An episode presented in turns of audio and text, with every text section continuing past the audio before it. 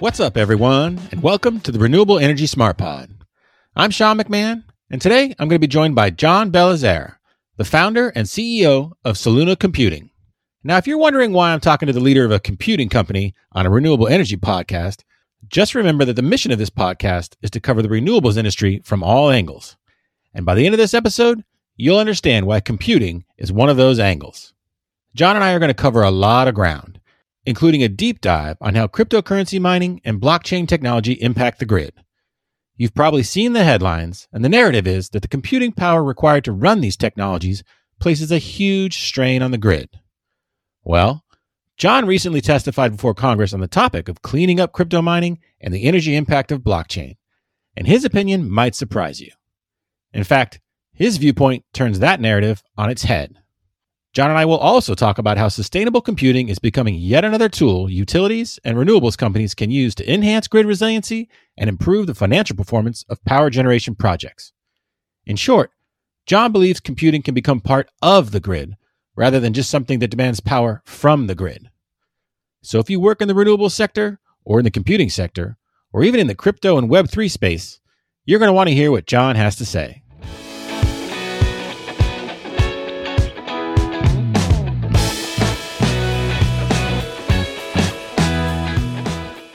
Hello, everyone, and thank you for joining me for this episode of the Renewable Energy Smart Pod. My guest today is John Belizaire, the founder and CEO of Soluna Computing. John, how are you doing today? I'm doing great, Sean. It's great to be on the show. Beautiful here in New York, where I'm based. I got a chance to walk outside where I'm normally stuck in front of a screen all day. So it's been great dates so far. Thank you for coming on the show. I really wanted to kind of bring you on and talk about a few crucial pieces of, of what's going on in the renewable sector. And one of those things that I just want to get right into is cryptocurrency mining, right? That's getting a lot of attention lately and kind of the role it plays in energy markets itself and the role renewables can play in the future of cryptocurrency mining. So I know you testified before Congress earlier this year, and I want to talk to you about that a little bit later. But first, I want to start off with your broad opinions on how that looks. I mean, is cryptocurrency mining something that we need to clean up? And if so, how can that be accomplished? That's a great question. So, our perspective at Soluna is that the current narrative out there, if you Google crypto and energy, what you'll see is a myriad of articles, of you know, statements that talk about really focus on the industry's energy consumption, the magnitude of its energy consumption, really as a as a problem, as a challenge. And you'll also find articles and content comparing that energy consumption to the size of countries, et cetera. There's a there's a whole host of them out there. And the other thing you'll find is that you know ultimately that energy consumption is bad for the planet in many other ways, and it and it uses lots of fossil fuels, etc. And the key thing that we believe at Soluna is that that narrative is just wrong, basically. To put it bluntly, there's two things that we seek to correct about the uh, view on cryptocurrency mining and the industry in general. The first is that the amount of energy that the Bitcoin network, it's the elephant in the room, or if you will, the juggernaut in the space. So, we, you know, everybody zooms in on that one. The energy consumption for that protocol, which is, you know, managing billions of dollars of asset value, um, lots of people have put their wealth there, is actually protected by that energy consumption the original design of the technology was to find a way to ensure that the participants on the network were incentivized to protect the network and also prove that they actually were doing that protective activity. And so energy was a simple, decentralized, and completely provable way to do that. And it's an elegant design. And that energy consumption basically increases as the value that needs to be protected uh, increases. And it fundamentally makes it really hard to attack the network because, to put it simply, you would have to consume the entire or nearly the entire amount of the energy that the entire network consumes to change the network in your favor. So that's a huge deterrent for someone who wants to attack the network. So that's the first thing, you know, changing the narrative on sort of the role of the of the energy consumption and what we're saying is that the energy consumption is actually a feature of the network, not a bug. That's the first thing we want to say. The second thing we want to say is that because the network has this energy consumption requirement and because the computing that's being done on the network is actually a flexible form of computing, you can actually ramp that computing up and ramp it down. And it's very resilient to that, that sort of change in available power, if you will. That computing can serve as a fantastic solution to a very big problem in renewable energy, and that's wasted energy, intermittent energy, and sort of congestion on the grid network. And so if you marry and essentially bring the confluence of these two worlds together, you could actually solve one of the biggest challenges we have, and that is making renewable a superpower in the world, making more of it available. And that requires us to, yes, push the industry to use more renewable energy, be more sustainable in the way it, it sources electrons to power the computing, or at least participate in the entire ecosystem in a responsible way. So that's Soluna's perspective on the narrative, if you will. Okay, and there was you know, recently been some conversation getting back to you know the mining piece of it. Mm-hmm. You know about the proof of work, which you're talking about, is is something that just is very energy intensive, and so there's been suggestions to kind of switch that to a proof of stake. Yes, have you kind of been following that conversation? What's your thought on that? I have. Yeah, so just for our listeners to so they understand the difference between the two, uh, so in the Bitcoin network, there's a system within the protocol around the security, as I mentioned before, and that's where you have to prove that you've done the the work to find this uh, very special number that gets stamped on each block to protect it. And when you present that number, it's clear that the only way you were able to get that number is to perform this computing and because you're performing that computing, you've expended amount of energy, and the Bitcoin network is paying you back for that energy expenditure. So that's how the coin gets created and so forth to reward the security process.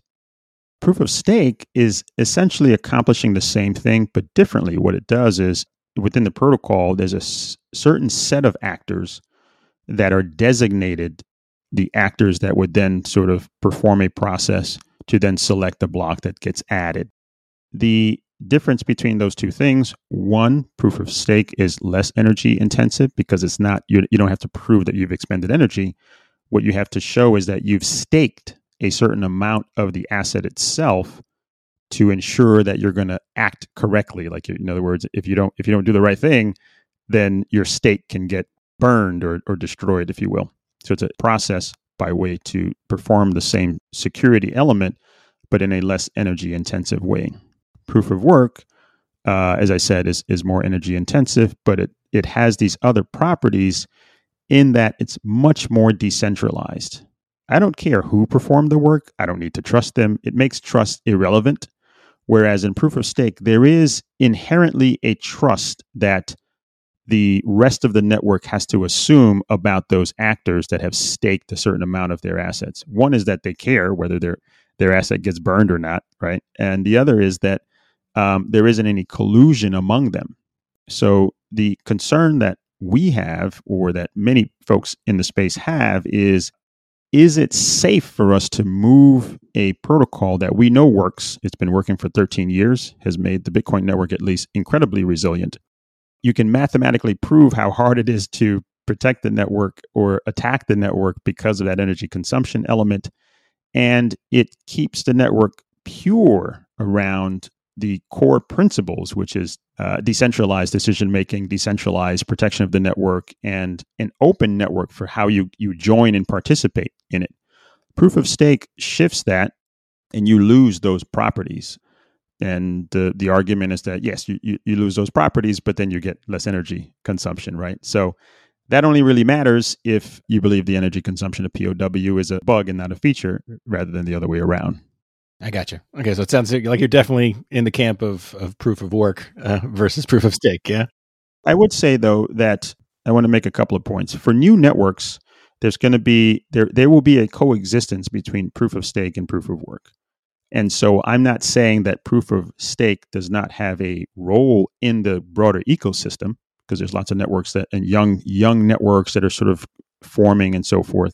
But what I'm saying is to say that Bitcoin should take the risk now with the asset value that it is and the role that it plays in the in the broad, broader system to shift over to a younger protocol or a younger approach to you know solving this problem is very risky. And and why would we do that? There are hundreds of millions of people around the world that now rely fundamentally on this to protect their assets in places you know we in the west you know um, we enjoy stable electricity and all sorts of other things and uh, there are many people in the world who do not enjoy that and um, this democratized uh, asset has helped them to do that why take the risk yeah, I understand.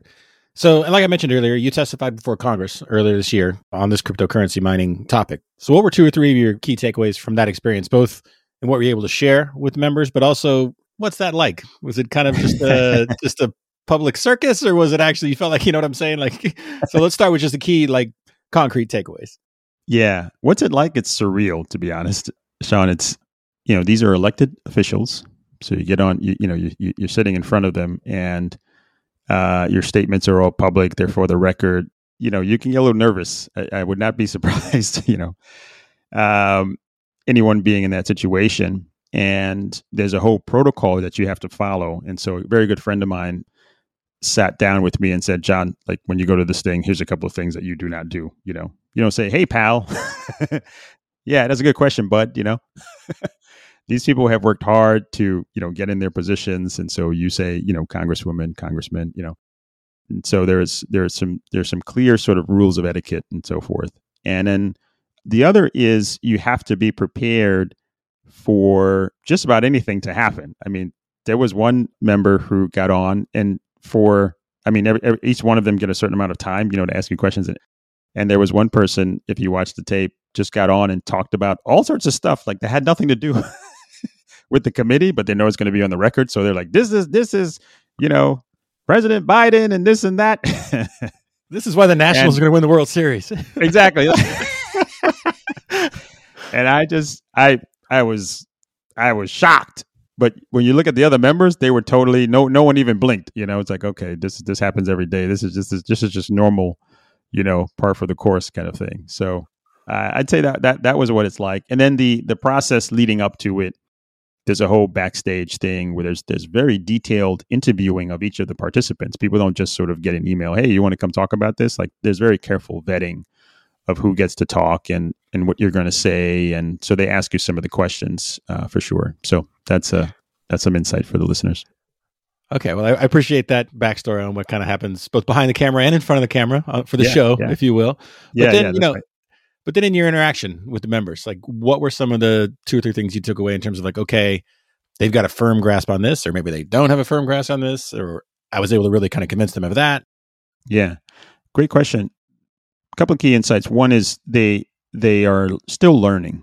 So there's a lot about the industry that the members don't know and they fundamentally need to understand. Like what are the real problems? I mean I, you as i was saying earlier you can read articles but then like is that really true? Like do you guys do you guys take all these things and dump them in a landfill and you know and stuff like that? Um, what is the energy consumption really of the mining world and how do you figure that out so it was a very uh, seek to understand posture from committee. So it wasn't sort of like a you know an inquisition if you will. It was really just like help us understand some of these things.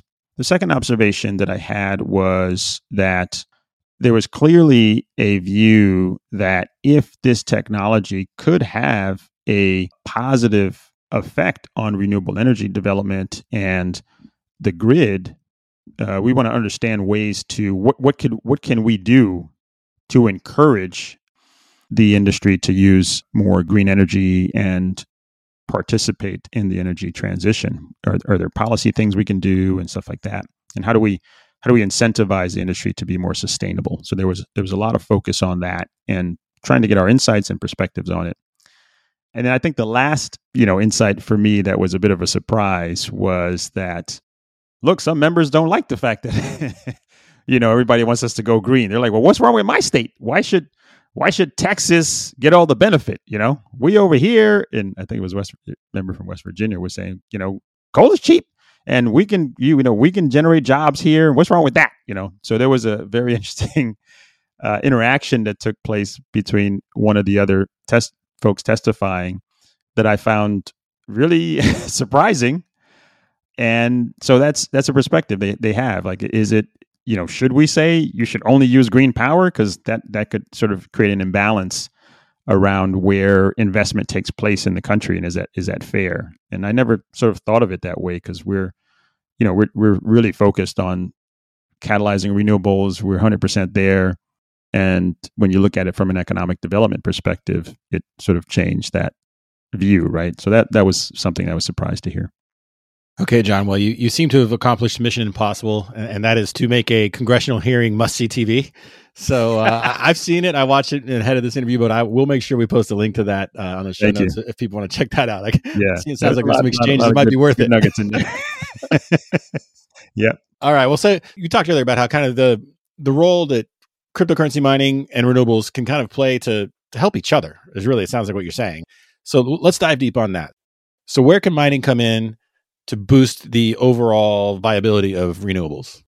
So you know we're we're all, uh, as I said in my testimony, in the back of a, a fast moving Tesla at this point, right? Where it feels like the pandemic has unlocked a momentum, you know, a movement around renewables, and it's unlocked a tremendous amount of investment coming into the space. But the industry, you know, still has this challenge, right? You have a grid that was designed many years ago to uh, based on the concept of synchronization between demand for that power and the generation of that power. That's what the grid is designed to do. And the way it accomplishes that is by building these very large fossil powered plants that they can dispatch and they know exactly how much power it's going to produce and then they model what the demand is, etc. When you start adding green energy, it creates all sorts of problems. That intermittency, there's no longer a balance. You can't control the dispatchability. Mother Nature controls that. And it puts a lot of pressure on the owners of the power plants, these green power plants, solar, wind, hydro, where you have pockets where there's a tremendous amount of power being produced, but the pipes to move that power to where the demand might be are congested. You have challenges where you have lots of energy production taking place at different hours of the day, but you don't have demand. Everybody's asleep. and so, what's interesting is to add flexibility to the grid, what you really need is dispatchable load that you can sort of fire up and say, "Hey, we need you need, we need you to eat some of this power, or ramp down. We need you to we need more power, so we need you to to ramp your production down." Getting that to become part of the grid infrastructure at scale has been challenging. There's lots of demand response things that are out there. Industrial players participate in that, and so forth. But what's interesting here is when you look at the nexus between crypto and renewable energy is a real innovative way to solve some of these problems by bringing a computing process that is batchable in nature. It can, it can be paused and, and, and it is very flexible. It can actually go to those pockets where that excess energy is happening, monetize that energy that would otherwise go to waste. So that that helps to boost those renewable energy projects. So they're they're financially uh, viable, if you will, and creates more incentive for more projects to be built. But then that same computing facility can actually be put on the grid or at the power generation and play a role in being a grid infrastructure asset as well, where it can be dispatched up or down. And through that combination, what you essentially get is a physical hedge to the volatility that comes from prices as a renewable energy provider and a new form of flexibility that's not a battery. It's a it's better than a battery that can absorb energy and uh, release energy at the right time. That is more integrated into the grid infrastructure and more resilient to that price fluctuation as well. That's the potential for crypto and renewables to sort of come together and form a partnership, if you will, for increasing the amount of renewables in the world. So what you're really describing is is a future where the load from renewables is is 100% used. Yes. So what percentage right now is curtailed? So it, it varies depending on where you are. We've seen pockets in the US where a project can see up to 30 to 40% of its energy being curtailed. On average, we see about 30% of their energy that could be monetized is not being monetized. It just gets curtailed or shifted down, or the prices are negative. They have to pay to send it, etc. And so that's pretty significant when you look at it on a terawatt hours perspective, globally, we think it's about 225 terawatt hours annually. You translate that into lost revenue, that's something around $7 billion per year of lost renewable energy revenue for these projects. That's significant.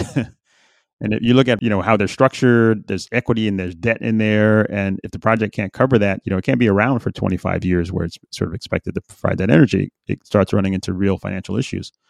So if we can integrate those two things, there's a there's a win-win. There's a financial uh, boost, right? And there's a infrastructure enhancement that can be created. Okay, what are some of the other challenges you're seeing to the energy transition? Well, we're seeing the fact that the way we're approaching the transition, it's not expansive enough. In other words, the assumption is that if you just build more power lines and you just build more batteries, everything's going to be great. uh, unfortunately, that's not true, actually, because there's much more needed. You need more technology to sort of sense uh, things about the quality of those lines. You need more technology to, to help load participate in these flexible environments. You need regulatory shifts and sort of legacy regulatory frameworks that were in that were designed for the, at the state level and the federal level for the legacy view of what the grid is to where the grid is going. Um, there's a mismatch between those things, and I think the ISOs and the different agencies around the country that are responsible for the energy infrastructure need to rethink what that infrastructure is. What is grid infrastructure? Is it just you know the classic things we think they are? No, they no longer are. They, they there's a lot of new elements that will become part of the resources we use. So I think that the challenge is those rigid frameworks which were designed to sort of create you know call it quality energy that we don't have to think about right when you plug something in the wall there's there's there's the certainty that electrons are going to flow through there but as you add more green energy, that's no longer true. So you have to create technology and you know regulatory frameworks to to get it back to where it was when you have these flexible resources in there. So from a technology standpoint, it sounds like you're talking a lot about enhanced role for batteries, right? Yeah. So batteries, I'd say batteries are, are going to be helpful, but they're not yet scalable. Uh, you know, the price uh, of a project is still very challenging.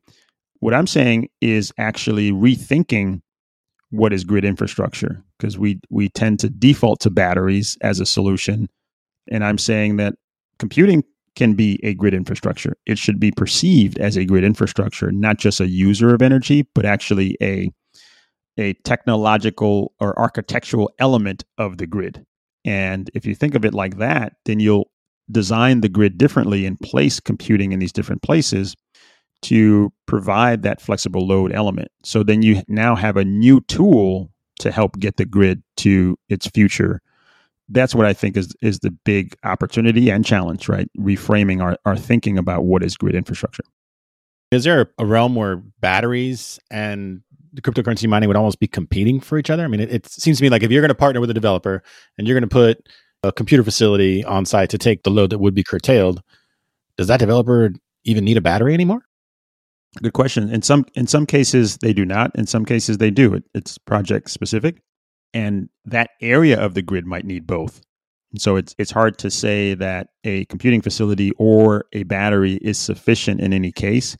What I'm trying to say is if you had a list of tools to use to fix problems on the grid, we need more tools and more tools that are deployable today, scalable today, have the properties we need for the grid and before there was this this element of crypto mining, or and it's not just crypto mining; it's a AI, and machine learning, anything that's batchable, energy intensive can actually be used in this way. So our business is not just about crypto. We, we are we are a crypto company today, but our business is really about a whole host of different batchable computing uh, applications that can be placed in these facilities, and then the facilities are actually designed differently to play a very specific role, such that when you go through that list of tools, there's another one.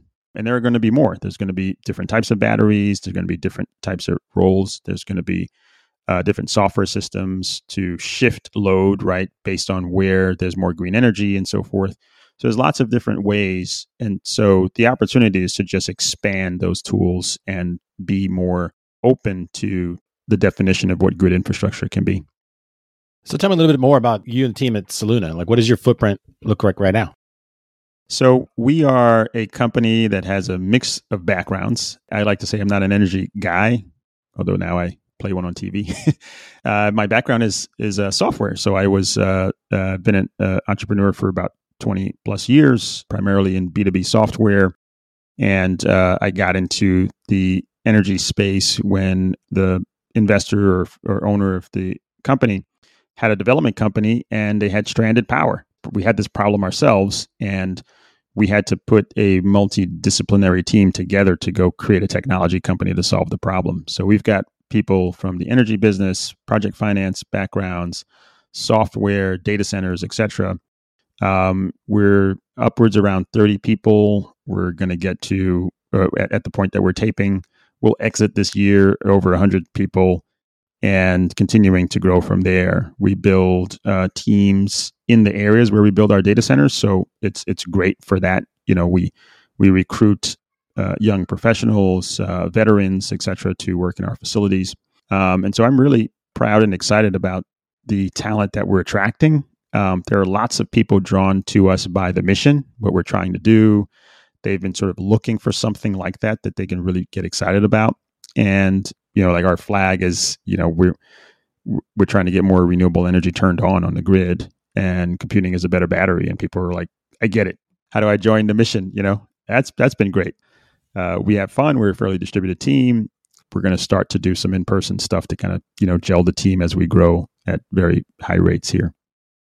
Are you suggesting actually being in the same room as colleagues? I mean, that, that yeah, sounds crazy. Yeah, it's like weird, right? what, what, what, are you, what are you talking about? and just to check real quick, you guys just in the U.S. here? do you guys have international footprint now or plans? Or uh, we have a pipeline that spans the U.S. and internationally. So we have uh, activities going on in Europe and Northern Africa. We have a team in Morocco as well that's growing. And then uh, we have folks in uh, Europe, and then we have uh, a team in the U.S. as well, spread across different states. We're, start, we're starting to hit just about every state at this point in terms of people. One of the things I like to ask all our guests here is just kind of bold predictions. So, if you have any bold predictions for this segment of the market look, looks like in say, you know, five to ten years, you know, what would you say? Is every renewables project have some kind of computing facility next to it? Like you said, it's just another tool in the bag. Was it regional or? Yeah, I would I would say in five to ten years, eighty percent of renewable projects will have some sort of flexible computing element to it. Wow. I think it's it's going to be a vertically integrated. It, it's it's where we started actually as a company trying to solve that problem, and it was hard. I think that we're catalyzing this concept, people's imaginations. You know, we get power plant owners coming to us. We call them power partners our power partners talk to us about specific assets where they have a lot of pain. But once we, sh- you know, we show them what we can do, they start talking to us about greenfield projects that they're developing. They're like, hey, you know, in this particular region, we probably wouldn't do a project, but if you partner with us, we can actually go do that now, and we think we, it'll pencil out. And so we are creating additionality with what we're what we're doing. And I think that will become a movement. Additionality is a very powerful thing for the green energy transition. And I think in a very short period of time the concept of a power generation facility without these elements, and it could include batteries too, is going to be sort of standard practice, if you will. Yeah, I got to imagine the, your power partners are when you come and knocking, it's kind of like found money, right? they, exactly, they're, exactly. they're already losing thirty percent, and they can pick it back up again. it's like found money, so I can fix a, uh, you know an existing project, and I can deploy more capital because now I can go build more projects than I could before because I've got this physical hedge, like this this this sort of integrated demand response solution for my facility. And what do you have going on in Morocco? So Morocco is where we started.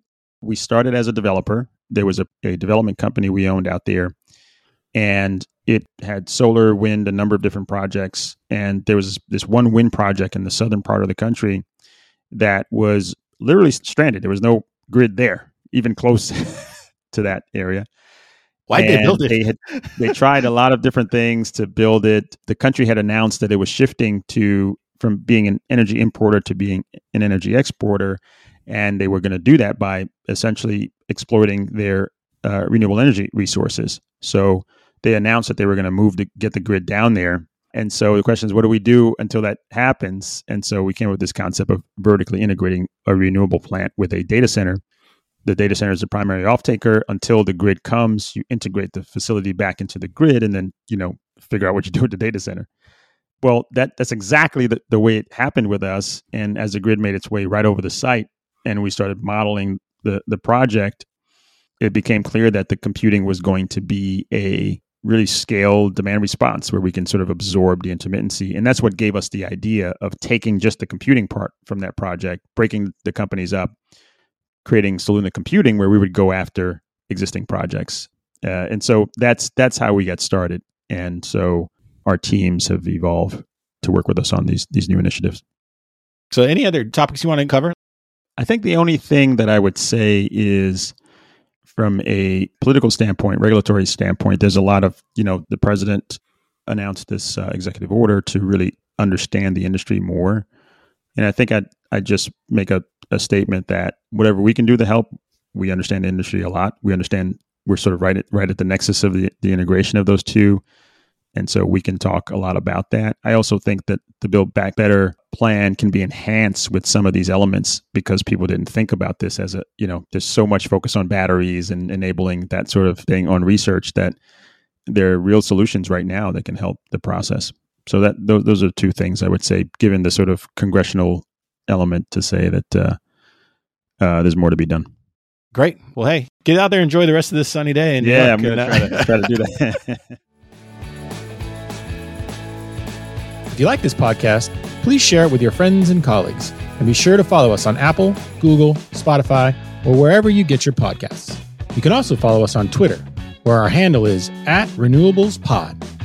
And if you'd like a daily dose of renewable news delivered to your inbox, head to smartbrief.com and sign up for the Renewable Energy Smart Brief. The Renewable Energy Smart Pod is a production of Smart Brief, a future company.